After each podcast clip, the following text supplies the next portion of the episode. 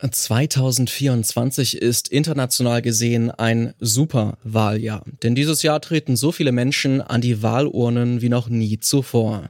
Allerdings ist nicht jede dieser Abstimmungen auch demokratisch oder überhaupt spannend. Bestes Beispiel vielleicht Aserbaidschan. Dort wird am Mittwoch die Präsidentenwahl stattfinden.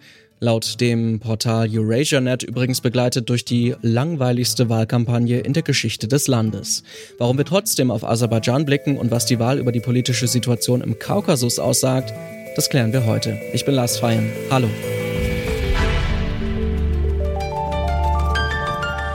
Zurück zum Thema.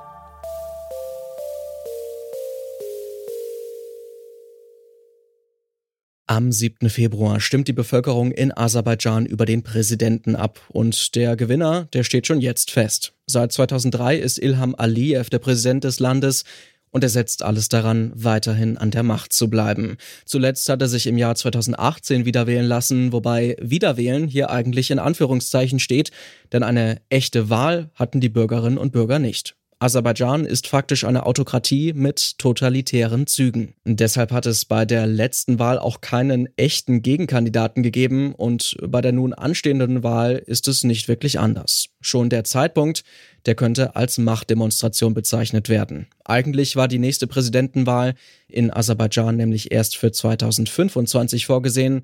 Nun hat Aliyev die Wahl vorgezogen. Doch warum eigentlich die Wahl vorverlegen? Erst im vergangenen September hat die aserbaidschanische Armee die Konfliktregion Bergkarabach eingenommen, die seit langer Zeit überwiegend von Armenierinnen bewohnt war und de facto unabhängig von Aserbaidschan gewesen ist.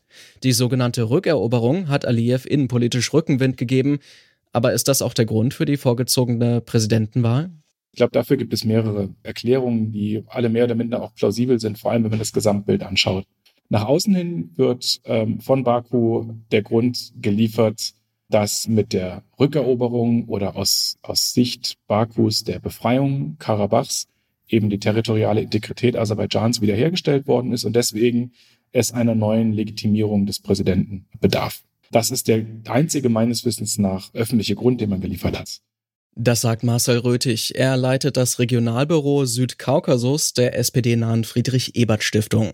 Und soweit die offizielle Version bei der Wahl. Bevor wir zu den eigentlichen Gründen für die Neuwahl kommen, blicken wir noch mal kurz zurück auf den Konflikt in Bergkarabach und welche Rolle dieser Konflikt eigentlich für die Wahl in Aserbaidschan spielt.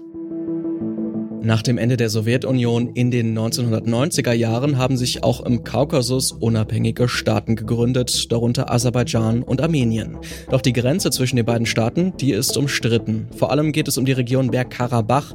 Hier haben traditionell vor allem armenische Menschen gelebt. Das Gebiet befindet sich jedoch auf dem Staatsgebiet von Aserbaidschan. Seit den 1990er Jahren ist es aber ein de facto eigenständiger Staat, vor vier Jahren ist es erneut zum bewaffneten Konflikt der beiden Länder gekommen. Diesen Krieg hat Aserbaidschan dann für sich entschieden und im vergangenen Jahr hat die Armee Aserbaidschans die Landverbindung von Bergkarabach nach Armenien gekappt. Nach der Blockade ist Bergkarabach durch die Flucht hunderttausender armenischer Menschen und der Kapitulation der dortigen Regierung nun wieder unter der Kontrolle Aserbaidschans.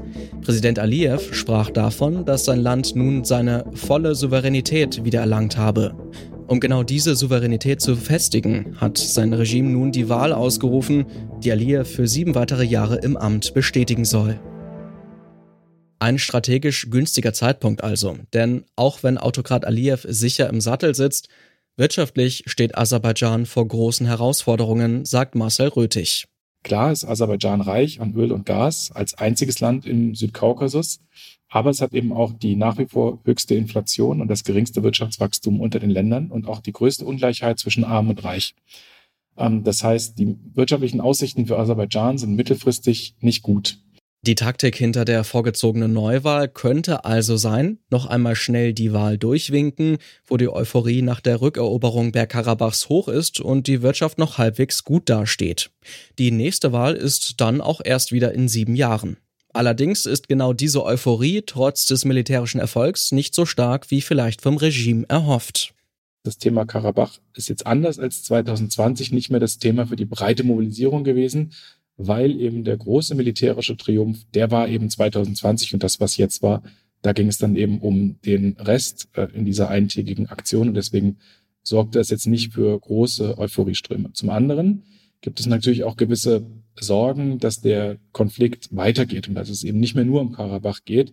Für die meisten Menschen in Aserbaidschan geht es nämlich weniger um Bergkarabach als vielmehr um die wirtschaftliche Zukunft. Für die kommenden Jahre bleibt für das Regime von Ilmar Aliyev nach der Wahl dann auch mehr Zeit, um die aserbaidschanische Wirtschaft neu aufzustellen. Es ist eigentlich viel wichtiger für die aserbaidschanische Wirtschaft, sich zu diversifizieren. Da geht es natürlich auch um ausländische Investoren. Und ausländische Investoren kommen natürlich nicht, wenn das Investitionsklima nicht gut ist. Also durch solche Sachen wie Zweifel am, am, am Justizwesen und an der Korruption äh, oder an der sicherheitspolitischen Lage. Gerade auch Europa ist derzeit sehr interessiert an Energielieferungen aus Aserbaidschan. Nicht nur, weil das Land das nun fehlende russische Gas ersetzen könnte, sondern auch mit Blick auf die Energie der Zukunft. Europa braucht nicht nur einen alternativen Energielieferanten zu Russland, sondern Europa vollzieht ja auch den, den Wandel hin zum Wasserstoff und zu grüner Energie. Und da wird Aserbaidschan immer mal als Partner genannt. Aserbaidschan hat sehr viel Sonne ähm, und sehr viel Wind am Kaspischen Meer. Das ist also möglich. Und zum anderen auch ja der direkte Export von Strom. Es gibt aber nicht nur energiepolitische Gründe, weshalb Deutschland und Europa ganz genau auf die Wahl und die Entwicklungen in Aserbaidschan schauen sollten, findet Marcel Röthig von der Friedrich Ebert Stiftung. Gerade wenn es um Krieg und Frieden geht, dann müssen wir schauen, was in Europas Nachbarschaft geschieht. Georgien ist jetzt EU-Beitrittskandidat, das heißt auch irgendwann wird die EU-Außengrenze an, der, an Aserbaidschan enden. Ähm, und auch in Armenien guckt man ganz genau, wie Georgien sich entwickelt. Und es gibt die ersten, die in Armenien auch von der europäischen Perspektive Armeniens träumen. Ähm, spätestens dann ist die Europäische Union auch Akteur in diesem Konflikt. Langzeitmachthaber Ilham Aliyev und sein Staatsapparat, die fürchten die Instabilität aufgrund der angespannten wirtschaftlichen Lage. Denn eine stabile Wirtschaft ist für viele AserbaidschanerInnen noch wichtiger als die Wiederangliederung von Bergkarabach ins Staatsgebiet. Deshalb will Aliyev seine Macht jetzt noch einmal schnell absichern. Weil das rohstoffreiche Aserbaidschan vielleicht bald direkt an die EU grenzen könnte, lohnt sich der Blick nach Aserbaidschan trotz der langweiligsten Wahl aller Zeiten. Und das war's von uns für heute. An dieser Folge haben Caroline Breitschädel, Alia Rentmeister und Florian Drexler mitgearbeitet. Ich bin Lars Feyen, macht's gut und wohl an. Zurück zum Thema vom Podcast Radio Detektor FM.